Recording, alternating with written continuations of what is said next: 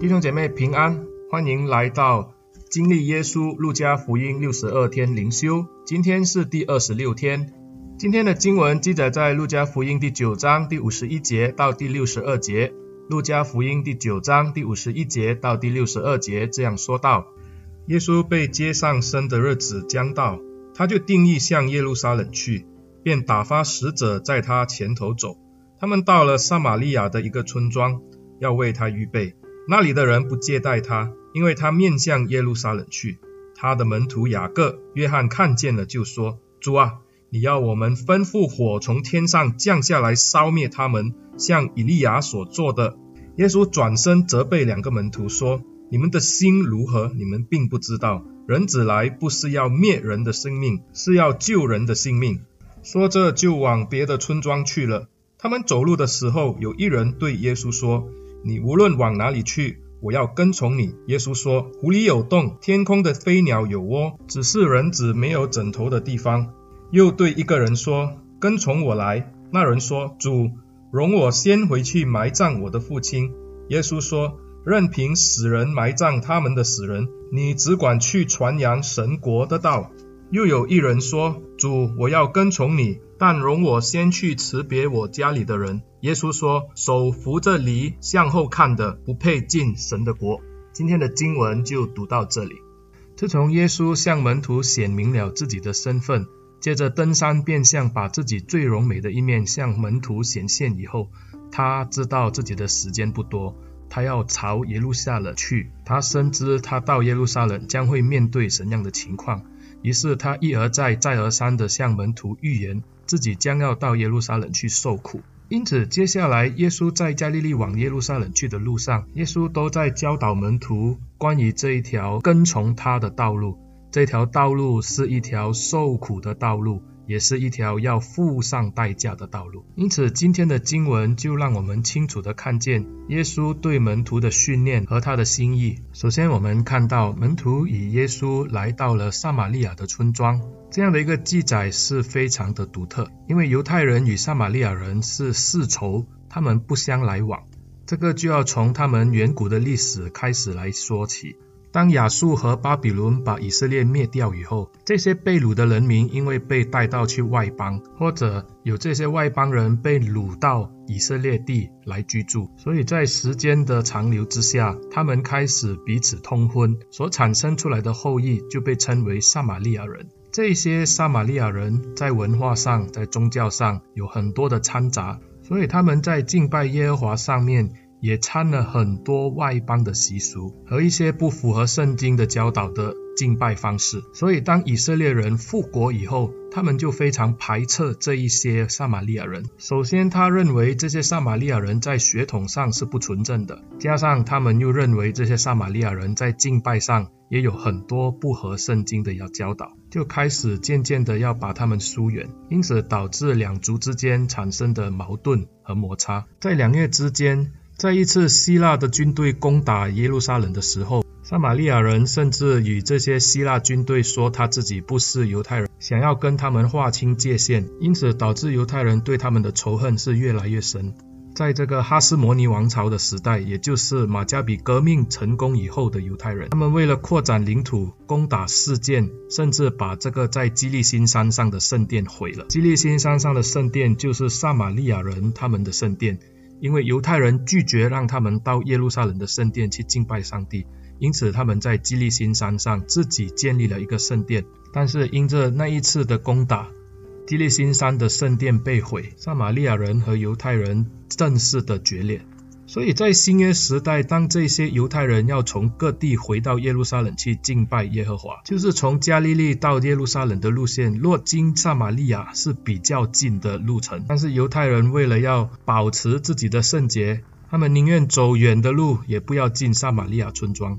今天就记录了耶稣经过撒玛利亚的村庄，有可能耶稣为了赶时间到耶路撒冷，所以他经过撒玛利亚的村庄。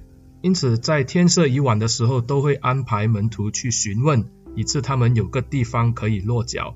而接待客人都是当地的一个习俗，不单是犹太人、撒玛利亚人这些中东地区的人，接待客旅都是他们的习俗，是一个非常高尚的传统。因为他们的始祖亚伯拉罕，也就是因为接待而接待到了天使。可是我们看见经文说，当撒玛利亚人知道耶稣和门徒将要去耶路撒冷的时候，他们拒绝接待耶稣。这使门徒非常的愤怒。对于中东一带的人，若是客旅来到你家中，你拒绝接待他，这是一个带有羞辱性的行动。所以雅各和约翰向耶稣说明，他们要吩咐上帝从天上降火来毁灭这一些无礼貌的撒玛利亚人。这时的门徒因着愤怒，是对上帝大有信心，他们这时信心非常的巨大，要像以利亚一般吩咐火从天上降下来。若我们有看上文，我们知道他们连一个孩子被哑巴鬼附着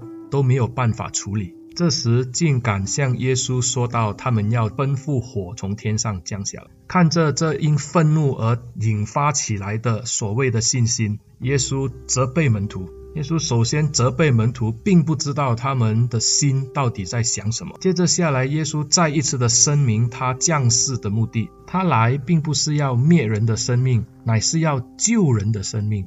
因此，耶稣就带他们去了别的村庄。这里就让我们看见门徒这时候他们的情绪高昂，可能因着耶稣定义要往耶路撒冷去，因此他们以为耶稣即将要到耶路撒冷登基做王，他们要把罗马政府打败。所以，把整个信心的动向是用在错误的地方，也因着耶稣朝向耶路撒冷。接下来，我们就看见这里记录了三个关于跟从耶稣的记载。首先，有一人来见耶稣，对他说：“你无论往哪里去，我都要跟从你。”马太福音八章告诉我们，这个人是个文士。若是一个文士加入耶稣的团队，其实也不错，因为耶稣的团队确实都是由这些低下层的人士所组成，当中有渔夫，也有奋锐党，甚至还有税吏。若是这时有一个德高望重或者大家都敬仰的文士加入耶稣的团队，恐怕很多的宗教领袖就不会反对耶稣了。而这个文士之所以加入耶稣的团队，又是为什么呢？到目前为止，我们看见耶稣的工作在加利利一带确实引发了很多人的关注，群众非常的拥戴他，因为他是带着权柄的拉比。有可能这个文是希望借着耶稣的名气。自己也可以赚取一些好处，所以耶稣的回答就很清楚地告诉他，跟从耶稣并不能够为自己赚取任何的好处，特别是在物质上的。耶稣说：“狐狸有洞，飞鸟有窝，人子连枕头的地方都没有。”若是他跟从耶稣的目的是为了要借着耶稣的名气来谋取一些个人的利益，赚取一些钱财的话，耶稣说他连自己枕头的地方都没有。跟从耶稣可能三餐不续，甚至还要面对当地宗教领袖们的逼迫，所以耶稣这样说是要他想清楚。接着就说到有一个被耶稣呼召的人，他对耶稣说：“请容他回去埋葬他的父亲，之后再来跟随耶稣。”耶稣对此人的回答听起来非常的冷漠和无情。耶稣不但不让他回去埋葬他的父亲，还说到任凭死人埋葬他们的死人吧。难道让一个儿子回去埋葬父亲都不可以吗？其实，若是我们理解犹太人殡葬的仪式和传统，我们就知道耶稣的心意并不是那样。若犹太人有家人去世以后，一般都是在当天把尸体下葬，然后丧家都会有一个礼拜的时间在家中哀悼。他们不但不能外出，也不能参与任何社交喜庆的活动。当这七天的哀悼期结束以后，他们接下来就要进行另外一个哀悼期，大概长约三十天。这段日子，他们不但不能出城，他们也不能减法，甚至不能出席任何社交活动，以表示他们哀悼之心。在三十天以后，他们一切都可以恢复正常。但是在一年以后，这些的家属必须要回到这个的坟墓当中，把这个只剩下骨头的尸体重新的捡起来，安放在一个石棺内。这就是犹太人著名的捡骨礼，或者被称为第二次的葬礼。因此，这一位向耶稣说容他回去葬他的父亲的人，他口中所说的葬礼，恐怕就是这一个第二次的葬礼。这第二次的葬礼其实也不是圣经的教导，而是犹太人的传统。他们认为这样做乃是要表达家属对死者的心意，借着礼仪来展现给众人看。上帝的律法告诉我们，孝顺是在人还生的时候向他进行的，而不是死了以后借着礼仪来向世人呈现。所以，耶稣当时对这个人所说的是要他认清楚目前他所做的事情，是耶稣比较重要，还是这些礼仪比较重要？神国的道理是远远的高过这一些礼仪和传统。耶稣要他认清楚，以致他能够做一个正确的决定。这跟最后一个人对耶稣所说的很像，他告诉耶稣要回去辞别家人，耶稣却要他往前看，看的是神的国。若是家人与神的国放在一起，他选择回去家人那里的话，耶稣跟他说，倒不如就不要去了。一个农夫用这个犁去除开这个的土，他并不会头往后看，然后犁是往前而除去，这样会除到自己的脚。甚至呢，地处不好。一样的，耶稣也说到，跟从他的人也必须要理解，这是一条不归路。因此，耶稣对门徒说，要跟从他的人都要背起十字架来跟从他，这是要付上代价。这代价恐怕是人的生命。耶稣自己传扬神的国，他为人付上了自己生命为代价。今天这一些要跟从耶稣的人，他们可能看见耶稣手可以做一些的神迹奇事，或者看到耶稣所说的事情是带着权柄能力，他们也以为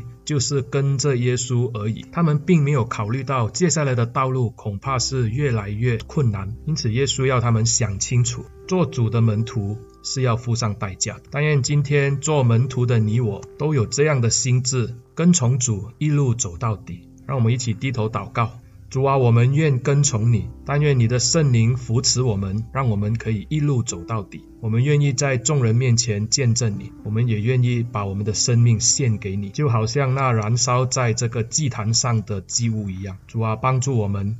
不要让我们手扶着犁往后看，乃是让我们可以一直的走到底，做个忠心又良善的仆人。奉主耶稣的名祷告，阿门。亲爱的弟兄姐妹，谢谢你们的收听，但愿你们把这个的音频分享出去给你们的朋友，或是你们教会的弟兄姐妹。若是你用 Apple Podcast 来收听，也希望你给我打五星，给我点赞，谢谢大家，上帝祝福你。